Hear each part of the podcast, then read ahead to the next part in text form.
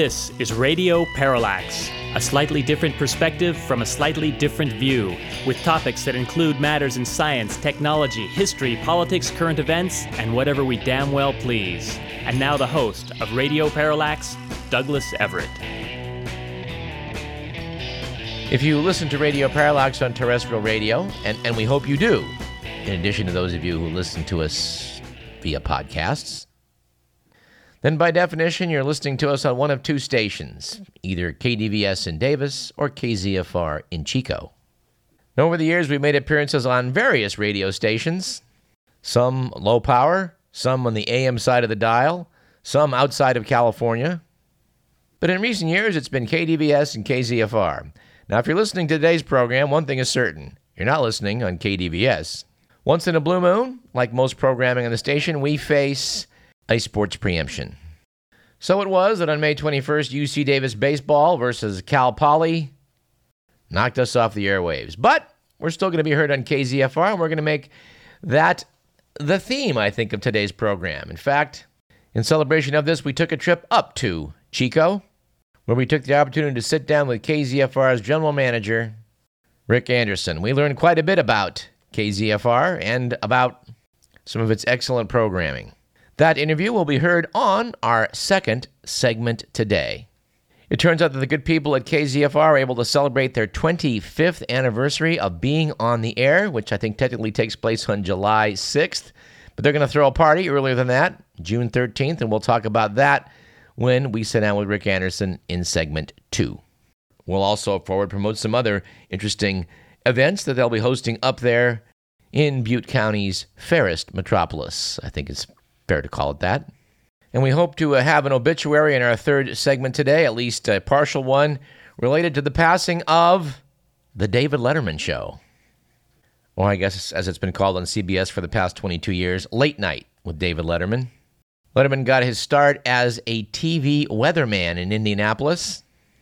So we're going to do our best to bring you two people that have contributed to this program who themselves were former TV weathermen.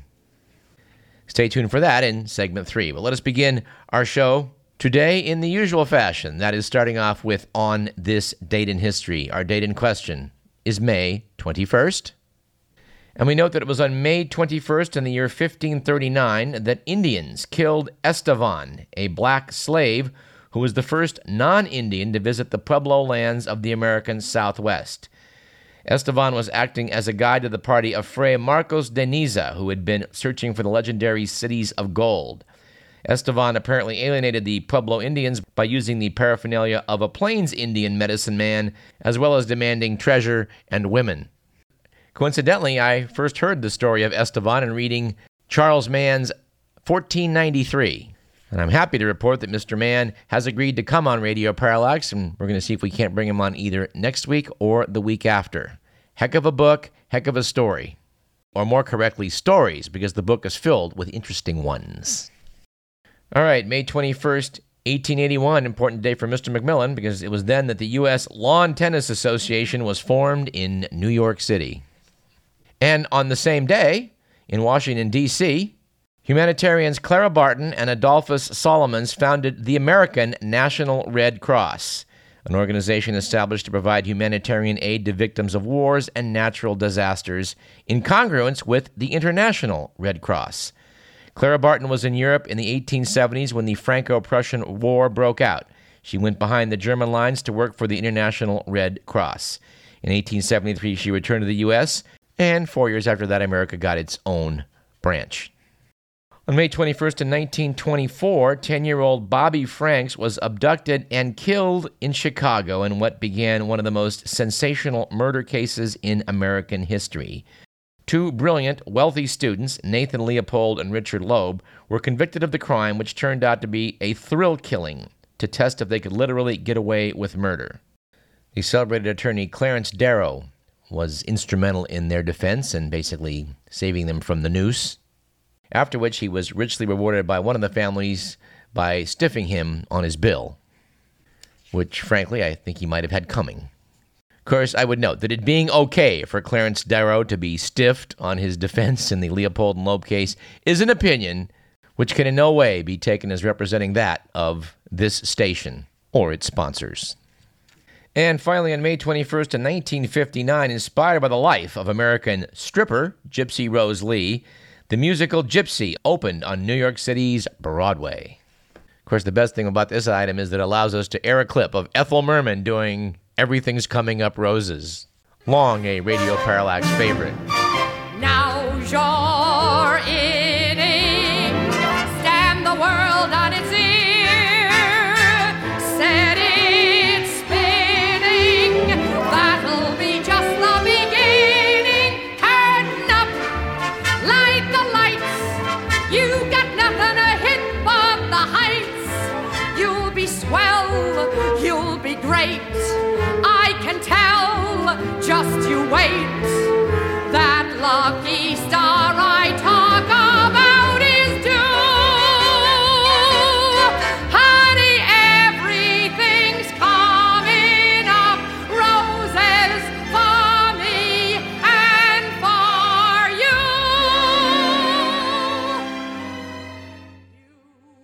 Our quote of the day, and we find this very apropos for this program, comes from Orson Welles, who once said, I prefer people who rock the boat to people who jump out.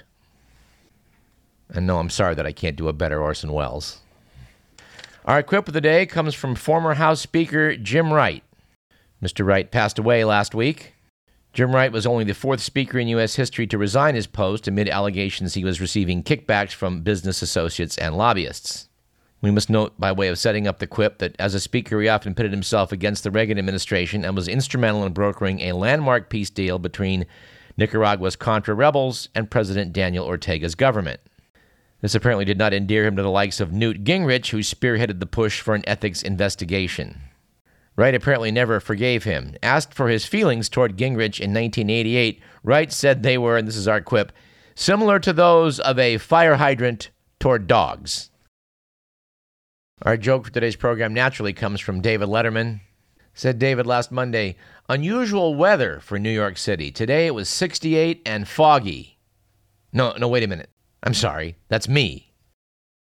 Our stat of the day, and this one's a bit shocking, is that the death toll from faulty ignition switches in General Motor vehicles has evidently topped 100. The automaker once estimated it was responsible for just 13 deaths, just 13 deaths. GM's compensation fund is still reviewing 37 other fatalities, this according to CNN Money. Gotta tell you, this item makes us a bit nervous. As uh, cars get more and more high tech, the idea that the various switches and electronic gizmos in it can kill you is a little disturbing. Let's try another stat. How about this one? The graduating class of 2015 is the most indebted in history, owing a total of $56 billion in student loans.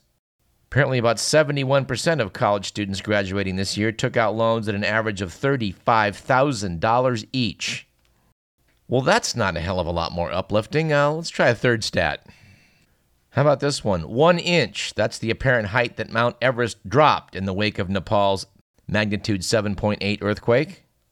Apparently, as Everest sank, the Annapurna Range on the other side of the fault rose by roughly 8 inches.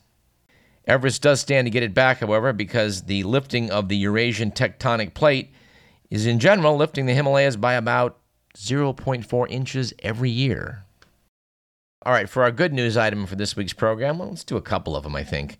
An article in the Washington Post, which we've hung on to for the past couple months, piece by Rachel Feltman, it's noted that the latest exoskeleton technology doesn't need an outsized power source to boost your strength.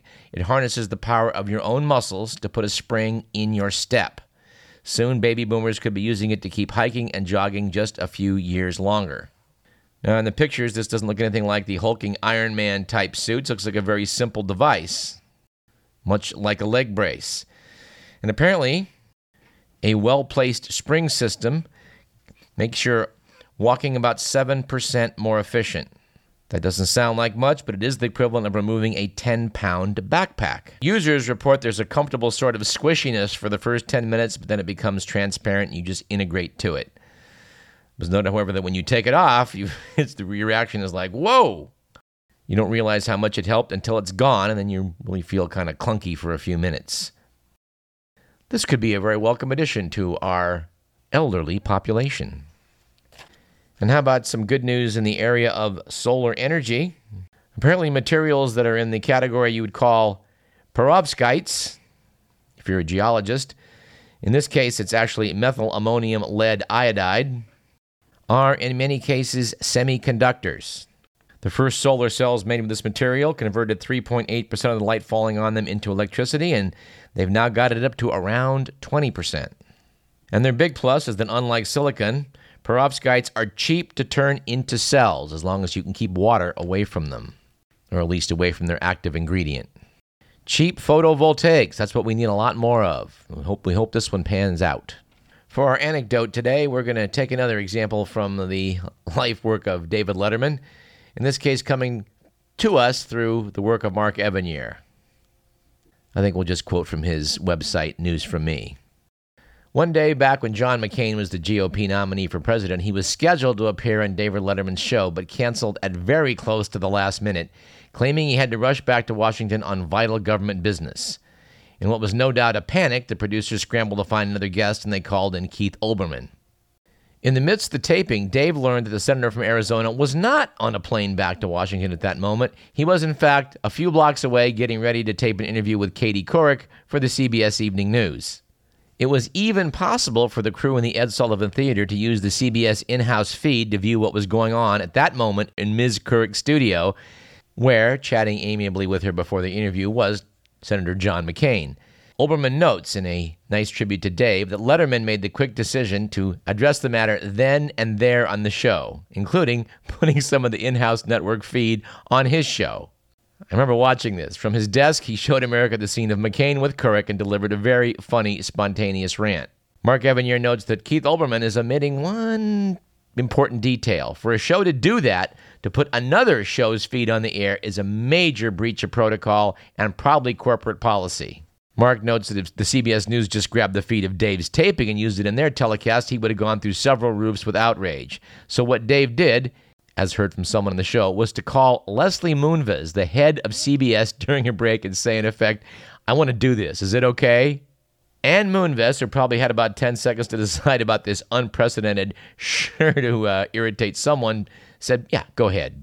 Evanier speculates that Moonves said yes because it was David Letterman and only because it was Dave. To which I just add, My God, we are going to miss David Letterman. But we do have some amusing traditions we can continue at least on this program, so let's go into the good, the bad, and the ugly, shall we?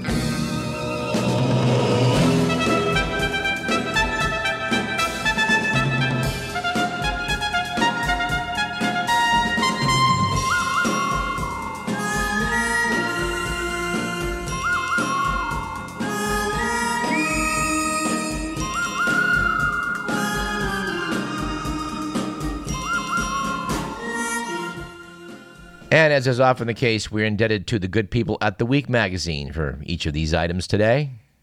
It was a good week this week for celebrities plagued by paparazzi, with the news that a California disc jockey and entrepreneur is pushing a new line of clothing that will make celebrities invisible to the paparazzi. Chris Holmes says his cutting edge hoodies and scarves are made of retro reflective material that becomes so bright when hit by a camera's flashbulb that the photo is overexposed and all other parts of the photo, including faces, come out dark. Holmes adds that his invisibility garments are not just for celebrities, saying, quote, pretty much everywhere you go, everyone's got their camera out. Adding, the clothing is for everyone to get their consent back. We approve. We don't approve of the next item, however, noting that it was a bad week last week for taking a train while black. With the news that a black man from Detroit who'd evidently saved $16,000 in hopes of starting his own music video business had his money seized by DEA agents on the suspicion that it was drug related.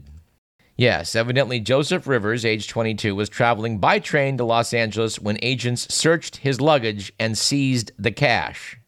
Here's the part I like best. A DEA agent explained We don't have to prove that the person's guilty. The money is presumed to be guilty. Note to the DEA there's an item you should become familiar with. It's called the U.S. Constitution, specifically the Bill of Rights. The DEA thinks that's a, a legal search and seizure and legal justification, well, we have to ask what they're smoking. And speaking of greener grass, which is an admittedly imperfect segue, we note that it was an ugly week last week for greener grass, with the news that aerial photographs have revealed that estates owned by Barbra Streisand, Jennifer Lopez, Kim Kardashian, and Kanye West still boasted green lawns and lush gardens despite water restrictions imposed during the worst drought in California history. Of course, in Radio Parallax's opinion, the worst part about this story is what people are making of it. If you really think that Barbra Streisand not cutting back her water to the point where her grass is now brown is significantly affecting you, well, then you too may need to switch to cigarettes that have labels on them.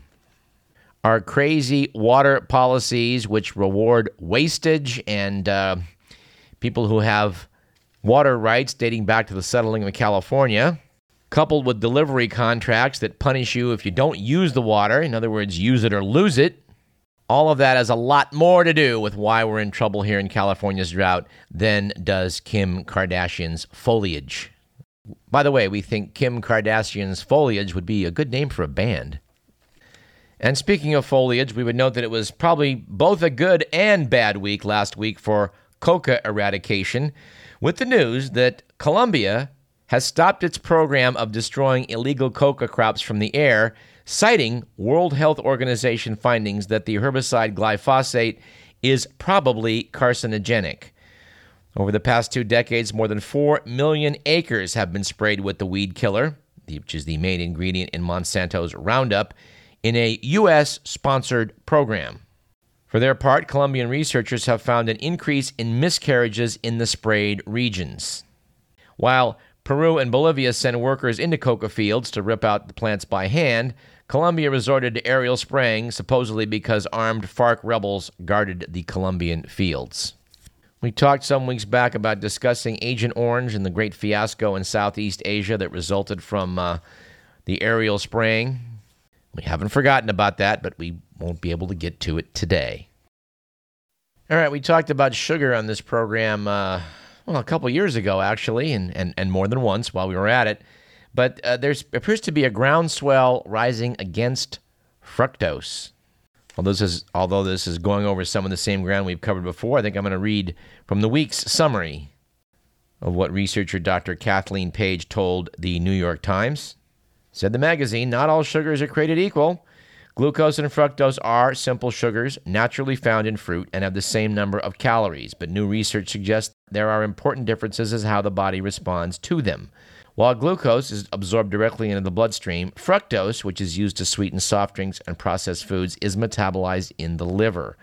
The body reacts to glucose in the blood by producing insulin, which triggers feelings of fullness. Fructose doesn't stimulate insulin secretion, and if there's no insulin, you don't get the information that you're full. The times goes on. Consuming fructose also triggers more activity in areas of the brain involved in reward processing, which intensifies cravings for high calorie foods such as candy, cookies, and pizza.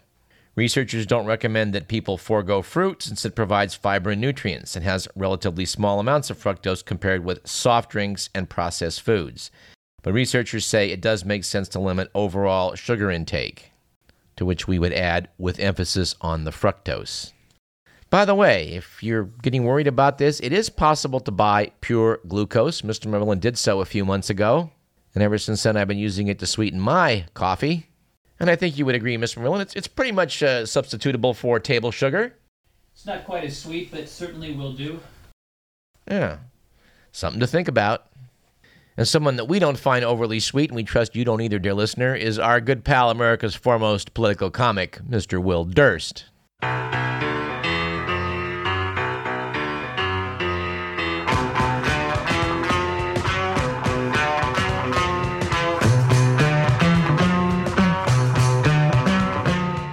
Hey guys, Will Durst here to ask the question on every American's lips what kind of an idiot actually wants to be President of the United States? Who are these people? Masochists? Sadists? Sadomasochists? Masosadists? Folks who obviously failed to pay close attention during past elections?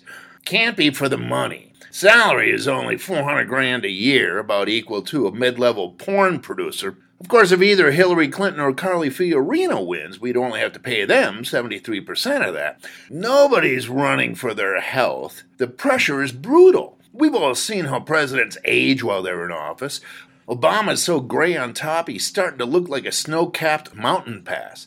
Thank God John McCain didn't win in 2008. He started out a sarcophagus. By the end of his first term, he would have looked like a rubber Yoda hand puppet shriveled in the Arizona sun. Now, don't tell me it's for the influence, because criticism is a candidate's only companion. The election's 17 months away, yet anyone even considering making a run is having their every move raked over like a beach near the crash site of a jet carrying the world's largest blue diamond shipment. Who in their right mind wants to be president? Aye, there's the rub. The right mind part. Can't be for the power. A president is buffeted by the winds of fate, as ineffective as a weatherman in an outhouse hit by a tornado. Campaigning for the presidency is like trying to get hired as a lion tamer, but then they take away your clothes, your whip, and your chair, paint dashes around your neck, and make you wear a sign saying, Bite here. I think the best way to look at it is anybody who wants to be elected president shouldn't be. For Radio Parallax, I'm Will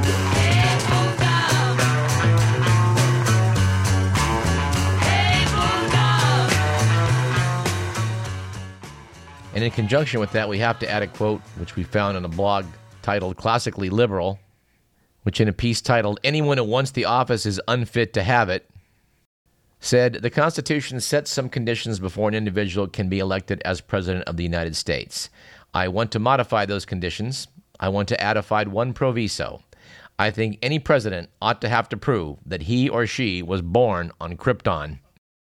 I don't know, even if we got Superman in the White House, I think the Republicans would start stockpiling kryptonite. Let's take a short break. I'm Douglas Everett. This is Radio Parallax. Faster than a speeding bullet, more powerful than a locomotive, able to leap tall buildings at a single bound. Look, up in the sky, it's a bird. It's a plane! It's Superman! Yes, it's Superman, strange visitor from another planet who came to Earth with powers and abilities far beyond those of mortal men. Superman, who can change the course of mighty rivers, bend steel in his bare hands, and who, disguised as Clark Kent, mild-mannered reporter for a.